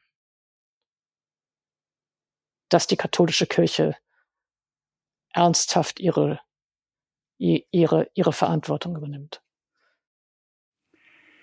Ja, das Erste, was Sie gesagt haben, war natürlich der Vertrauensmissbrauch. Ich habe allen, im, im Bistum Berlin sind es 65 Betroffene, Opfer. Knapp die Hälfte, knapp die Hälfte lebt noch das Gespräch angeboten. Ich habe viele Gespräche, Einzelgespräche mit geführt. Und was mich am meisten erschüttert hat, ist diese trotz des Leides erlebte, immer noch vorhandene Gläubigkeit. Das fand ich enorm. Und auch, dass sie dieses zu mir kommen und mit mir sprechen, mit uns sprechen, dann auch ähm, als Ausdruck ihres Vertrauens zu uns ausgedrückt haben. Und das ist das Größte, was, das Schlimmste, was passieren würde, wenn wir dieses Vertrauen wieder missbrauchen würden. Bei diesen Personen vor allen Dingen, bei diesen Personen vor allen Dingen. Insofern, das würde ich schon sagen. Zunächst mal ist es auch eine Tat Einzelner, des Einzelnen, der Verantwortung trägt und äh, Vertrauen und Gottesvertrauen missbraucht hat, der Gott missbraucht hat auch, auch in seinem Amt. Und ähm, an dieser persönlichen Verantwortung kommen wir nicht drum herum. Also das muss ich auch in aller Deutlichkeit sagen. Ähm, manchmal erlebe ich auch so ein gewisses, auch bei Eltern so ein gewisses Abschieben, ja. So, das, also so geht es auch nicht. Das, aber Sie haben recht. Das Zweite ist, wir müssen uns auch fragen, was hat das gefördert, dass zum Beispiel darüber überhaupt nicht gesprochen wurde. Das hat mich ja sehr darüber wurde überhaupt nicht gesprochen. Das war, also ich habe den zum ersten Mal das systematisch durchdacht, als ich in Bonn, ich habe hab das Staatsexamen in Erziehungswissenschaften noch gemacht und äh, habe auch eine Arbeit und so über, über Jugendpädagogik, Jugendarbeit geschrieben. Kendler war damals der, der Held sozusagen. Da war klar, dass die Kirche eine andere Position hat, dagegen ist. Es gab ja Äußerungen, Äußerungen gab es ja mehr als genug. Und keiner hat hingeschaut und wahrgenommen und wollte es zulassen oder hat es vertuscht, dass das mitten in der Kirche auch war. Also wie kann so etwas geschehen und wie können wir vermeiden? Wie offen müssen wir? Es gibt keine Konferenz und keinen Besuch in der Pfarrei, in der wir, nicht, wir darüber nicht sprechen. Ich habe die Pfarreien eingeladen, wir haben die Pfarreien eingeladen, wir besuchen die Pfarreien einzeln, vor allem alle die Pfarreien, denen viel geschehen ist oder etwas geschehen ist, weil wir darüber sprechen wollen. Und wir haben Standards angesetzt, es, es darf nicht wieder zum Verschweigen kommen. Es muss im Gespräch bleiben. Die Kinder müssen geschult, geprägt werden, dass sie darüber sprechen können. Wir müssen Stellen einrichten, wo darüber gesprochen wird. Der Zölibat, das haben, kennen Sie auch im Boden, sagt, das ist eine, eine, eine Möglichkeit, dass es näher liegt, aber es ist nichts damit verbunden. Also, Sie kennen ja die Zahlen, wir haben 782 Verfahren im letzten Jahr in Berlin gehabt. Also, aber die Gefahr beim Zölibat sehe ich natürlich, dass da jemand dieses Amt übernimmt, der mit seiner Sexualität nicht klarkommt, der aus anderen Prägungen und aus einem naheliegend das dann als, als, als einen für ihn gut möglichen Weg sieht. Indem er dann oftmals sogar mit Kindern zusammen ist. Ich würde nicht so weit zu gehen, deshalb ist der Zölibat an sich schlecht würde ich auch nie sagen, weil Der Zölibat könnte auch noch aus anderen Gründen schlecht Ja, aber er hat auch vieles für sich. Hat auch vieles für sich. Also den, da würde ich ein bisschen sachliche, äh, sachliche Diskussion auch haben, gerne. Aber äh, die Gefahr ist da. Aber gut, wenn Sie jetzt die ganzen Familienväter rausnehmen, äh, wie viel da Missbrauch ist, dann können Sie sagen, Nein, klar. Aber nochmal, gerade weil wir in der Not sind, dass wir zu wenig Priester haben, ist zum Beispiel die Gefahr riesig groß, dass wir zu leicht die Priesterweihe spenden. Wir müssen wir müssen auch stärkere Kontrollen einführen. Da bin ich auch fest von überzeugt. Wir müssen das auch in, in der weiteren Ausbildung. Es fällt ja auf, dass es nicht am Anfang des Präsidentendienstes geschehen ist, sondern meistens so in der, in der Mittelzeit, so um die 40 rum. Also wir müssen auch, wir müssen auch stärker kontrollieren. Ähm ja, ich würde eine gerne, vielleicht gerne noch eine, einen Schritt nochmal zurückgehen, ähm, weil Sie gesagt haben, ja, es ist, es ist ja gar nicht zu verstehen, dass nicht darüber gesprochen wird. Also wie kann es sein, dass das beschwiegen worden ist? Und ähm, da wäre natürlich schon meine, meine, meine Frage, ob, na ja, also wenn insgesamt über Sexualität äh, äh, nicht gesprochen wird, wenn insgesamt um Sexualität von, von Homosexualität jetzt nochmal ganz zu schweigen, ja, ähm, also im wörtlichen Sinne ganz zu schweigen, wenn, wenn das tabuisiert wird, dann ist es natürlich ähm, auch nicht unbedingt erleichtert, also nicht unbedingt erleichternde Bedingungen oder hilfreiche Bedingungen, um über Missbrauch zu sprechen. Insofern, ich will nicht sagen, dass äh, per se es eine Verbindung zwischen Zölibat und äh, Missbrauch gibt, ähm, aber inwiefern die Kirche durch diese Tabuisierung, durch, durch die Zensur, durch das ähm, ja auch, auch, auch Dämonisieren von Sexualität und auch dem Spektrum von, äh, von sexueller Orientierung ähm, genau eine, ein, ein, einen Raum schafft des, des Schweigens, der dann eben auch Missbrauch ähm, ja zumindest leichter äh, verdecken hilft, sagen wir mal so. Mhm. Also, dass über Sexualität in der Kirche nicht gesprochen wird, würde ich, also kann ich so nicht sagen. Die Frage ist, wie und worüber gesprochen wird wie Sexualität, ja, gut. Wie, wie, also, Sexu ja, wie Sexualität gesehen wird, erlebt wird, äh, was Sexualität bedeutet.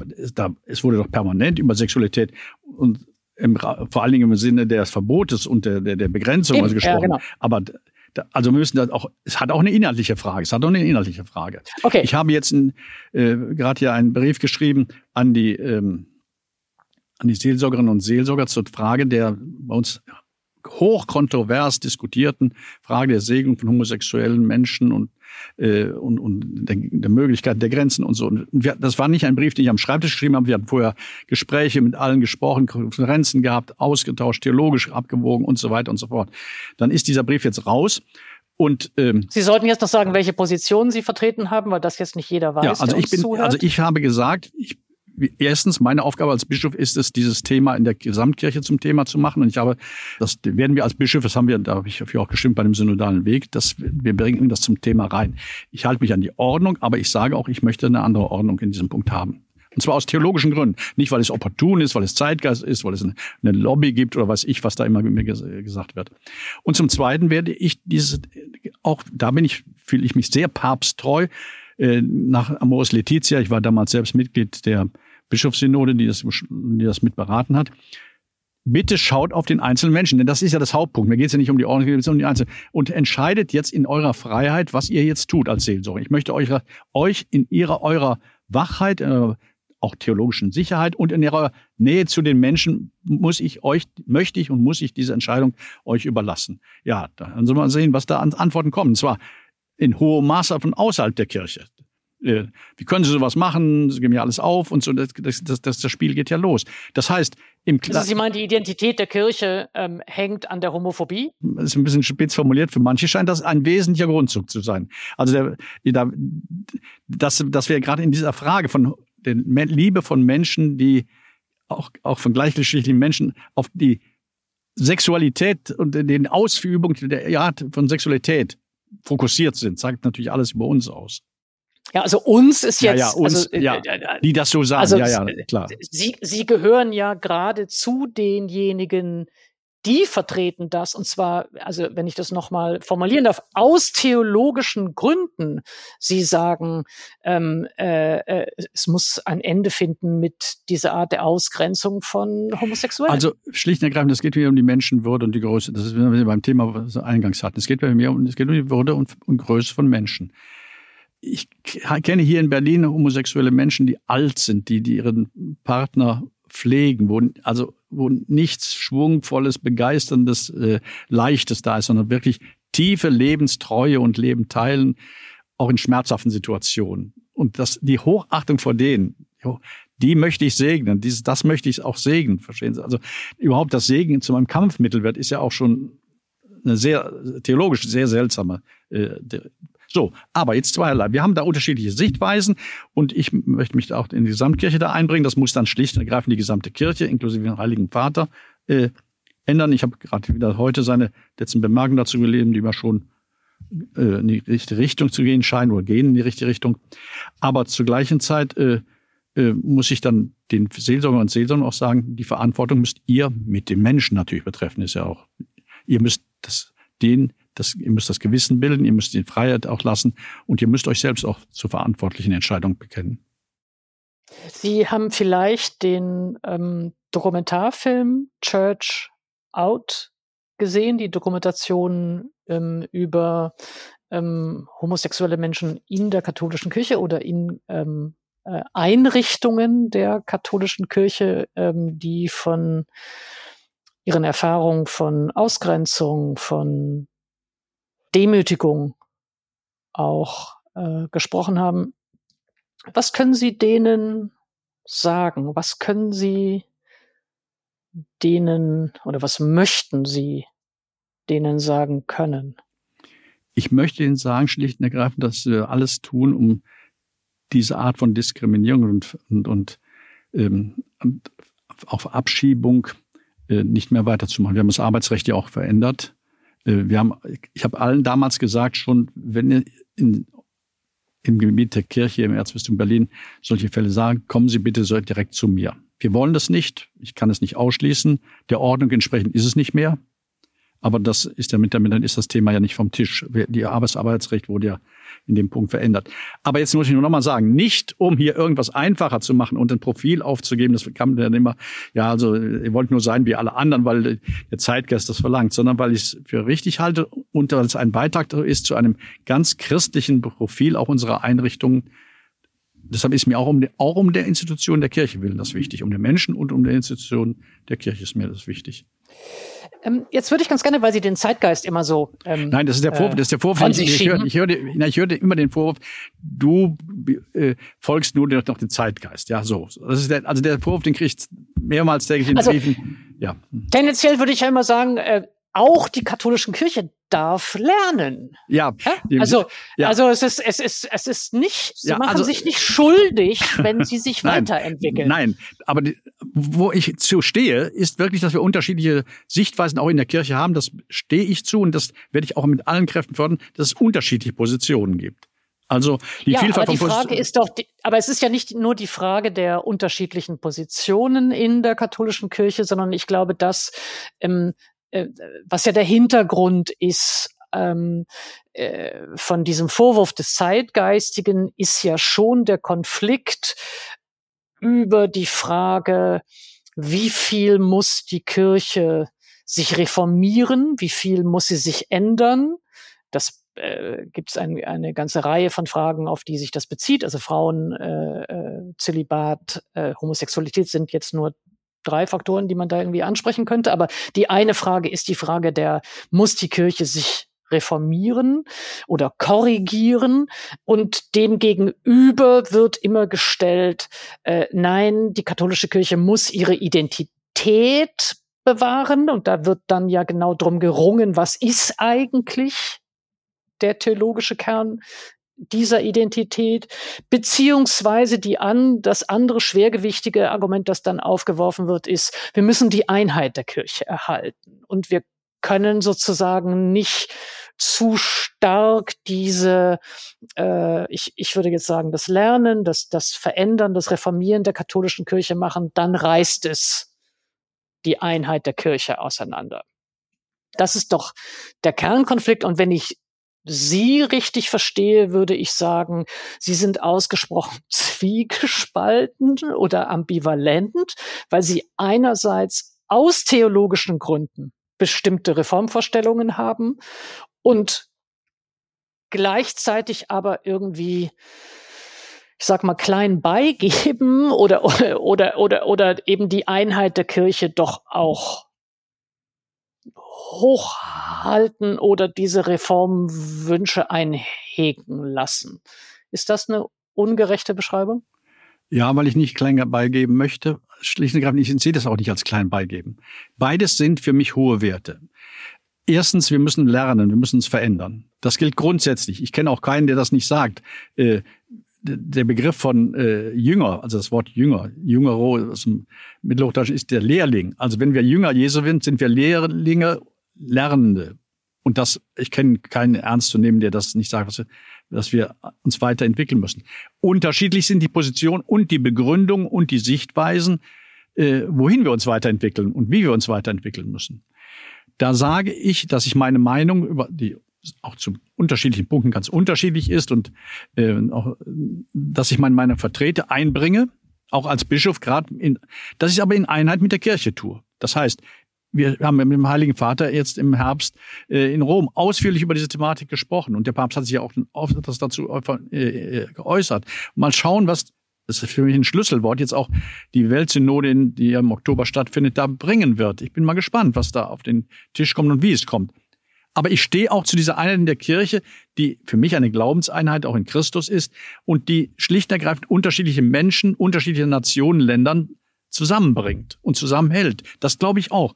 Nur, das kann nicht außen, wir, wir bewegen uns nicht mehr. Lernen heißt immer auch nach vorne gehen, aber miteinander und ringend.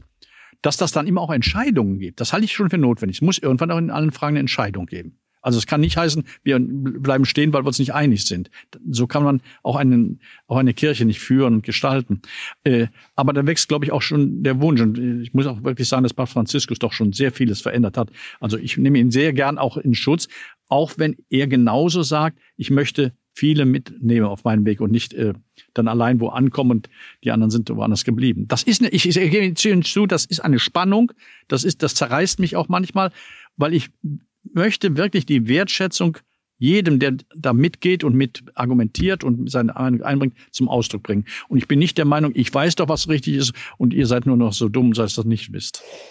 Nein, aber die Frage ist ja doch, ähm, ob es ähm, bei allem Respekt vor der Einheit und das heißt dann eben auch Diversität oder eben auch äh, Respekt vor den möglichen Kontroversen, die es da gibt oder den, den Ambivalenzen, die es gibt innerhalb einer solchen ähm, Kirche, äh, bleibt für mich doch die Frage, gibt es nicht auch Grenzen der Toleranz? Gäbe es möglicherweise auch Entwicklungen innerhalb der Kirche oder einen Moment, an dem Sie sagen würden, ähm, das können Sie nicht mitmachen. Wir sehen ja, äh, also gerade bei der Frage der Homosexualität äh, in einigen Ländern und in einigen Regionen der Welt äh, eine, eine, eine wirklich massive, ich würde jetzt sagen, Menschenverachtung, die als ja, christliche Tradition behauptet wird. Gäbe es für Sie Momente, an denen Sie sagen würden, da entwickelt sich etwas innerhalb der Kirche, das kann ich, das kann ich nicht mittragen. Ich hoffe, dass der Punkt nicht kommt, aber der kann natürlich kommen. Ich kann nicht gegen mein Gewissen handeln, das dann verletzt sich auch mein Eid und meine, meine eigene Würde. Aber die Punkte, die Sie nennen, wir haben ja bei der Synode für Ehe und Familie, in der ich teilgenommen habe, saß ich neben Afrikanern, die das gerade mit Homosexualität anders sehen. Und wir haben unsere Meinung geäußert und der Papst hat sich dann jemand angeschlossen, hat es sehr klar gesagt und hat es ja auch inzwischen jetzt auch in den Staaten dort vertreten und auch, äh, wo es gefährlich ist, sowas zu sagen. Ich meine, dass es nicht richtig ist, dass ich, äh, dass es Beliebigkeit heißt. Hauptsache, wir sind zusammen. Das ist kein absoluter Wert. Das ist kein absoluter Wert. Es muss aber diese Spannung zusammen gesehen werden, zusammenbleiben, möglichst weitgehend. Wenn ich dann sage, das kann ich, muss ich dann auch für mich die Konsequenz ziehen. Das ist also so, das ist eine Tragik dann auch, aber eine konsequente Tragik. Ich hoffe ehrlich, dass es in der Kirche, die ich liebe ich mitgestaltet habe und die ich gerne bin, nicht dazu kommt. Das hoffe ich für mich sehr. Das hoffe ich für mich sehr. Für mich ist der Punkt jedenfalls im Moment nicht gegeben. Ich finde immer sehr schön den Satz, gerade in Bezug auf, was Sie eben sagten, eine queeren Bewegung. Ich hoffe sehr, dass wir so miteinander lernen, dass wir das Wort äh, des Papstes Kirche, muss eine Kirche ohne Angst sein, leben. Ähm, können Sie vielleicht zuletzt noch sagen, was braucht die Kirche? Jetzt mal, äh, saloppe Antwort wäre natürlich Mitglieder, aber das meinte ich jetzt eher nicht, sondern was braucht äh, die Kirche äh, nach ihrer, nach, ja, nach ihrer Vorstellung? Also das ist, da kann ich nicht auf weniges beschränken. Ich sage ganz tief, und da bin ich fest überzeugt, sie braucht eine tiefes Gottesbeziehung. Sie braucht eine tiefe Christusliebe. Also, also die Krise ist auch eine geistliche Krise, da bin ich fest von überzeugt. Also das ist jetzt kein Zuckerguss, sondern ganz tief. Wo ist bei uns die geistliche Tiefe in einer veränderten Zeit so? Zweitens, ich bin auch der fest überzeugt, sie braucht die Menschen, die nicht in der Kirche sind. Also gerade hier in Berlin mache ich diese große Erfahrung, wie viel wir da lernen, wie viel wir da bereichert bekommen. Wie viel, sie merken aber auch, wie manche, die angeblich nicht gläubig sind oder so, doch in wirklich äh, den, diesen Glauben in ihrem Herzen haben. Und ähm, also ich warne jeden zu sagen, der ist gläubig und die ist gläubig und die ist ungläubig und der ist ungläubig. Das stimmt oftmals so nicht. Das dritte ist, wir brauchen Zusammenhalt. Ja, das bin ich fest überzeugt. Zusammenhalt auch, wenn er unangenehm wird. Also Ich kann nicht dauernd die äh, Treue zum Heiligen Vater fordern und wenn es dann äh, auf, auf einen Punkt kommt, äh, distanziert man sich von ihm. Also wir brauchen den, das Treue zueinander zu halten. Und ich habe es eben nochmal gesagt, es ist eine lernende Treue. Entweder lernt die Kirche, dann wird sie Jüngerkirche sein, oder sie gibt sich selbst auf. Also es wären für mich die drei Punkte. Zusammenhalt im Lernen, ähm, die Anregung des Mitgehen, das Mitleben teilen mit denen, die nicht in der Kirche sind. Und das dritte wäre eine tiefe Beziehung zu Christus. Äh, ganz, ganz herzlichen Dank, äh, Erzbischof Koch. Am Schluss frage ich immer alle meine Gäste äh, in dieser Gesprächsreihe, ob sie äh, uns etwas empfehlen können, ein Buch oder ein Film oder äh, ein, ein Musikwerk, etwas, das Sie uns ans Herz legen möchten? Ja, also hm, ich bleib mal bei dem, jetzt mal, doch mal beim Musikstück. Ich habe zwar meine Bücher, die ich gerade lese, mitbekommen, aber ich, ich, bleib mal, ich habe in der deutschen Oper das Ballett gesehen von Verdi, Messa de Requiem, das Requiem. Die Frau Dr. Theobald, die Intendantin, die wir auch, die schon öfters zusammengearbeitet, gewirkt haben und herzlich verbunden hat, damit ihren Abschied gegeben. Das war Leben und Leiden, gesellschaftlich, persönlich und christlich, ohne zu vereinnahmen, in einer wunderbaren, kunstvollen Dichte. Von Chor, Dramaturgie, Bühnenbild, Aktualisierung, Text. Ich kann es nur empfehlen. Wunderbar. Also wir nehmen es mit, Verdis Requiem an der Deutschen Oper in Berlin. Ganz, ganz herzlichen Dank, Erzbischof Koch. Vielen Dank für das Gespräch und das Nachdenken. Und damit endet diese Folge von In aller Ruhe, dem Podcast der Süddeutschen Zeitung mit mir, Caroline Emke. Wenn Sie mehr zu Erzbischof Heiner Koch erfahren wollen, dann schauen Sie auf sz.de-in aller Ruhe. Dort finden Sie auch noch mehr Informationen zu seinem Kulturtipp. Die nächste Folge kommt wie gewohnt in zwei Wochen, also am 7. Oktober. Sie finden in aller Ruhe wie immer auf sz.de-in aller Ruhe und in der Podcast-App Ihres Vertrauens. Da können Sie meinen Podcast übrigens auch abonnieren. Dann bekommen Sie Bescheid, sobald die neue Folge veröffentlicht wird. Vielen Dank für die Unterstützung und Produktion an das gesamte Team der Süddeutschen Zeitung und Ihnen vielen Dank fürs Zuhören.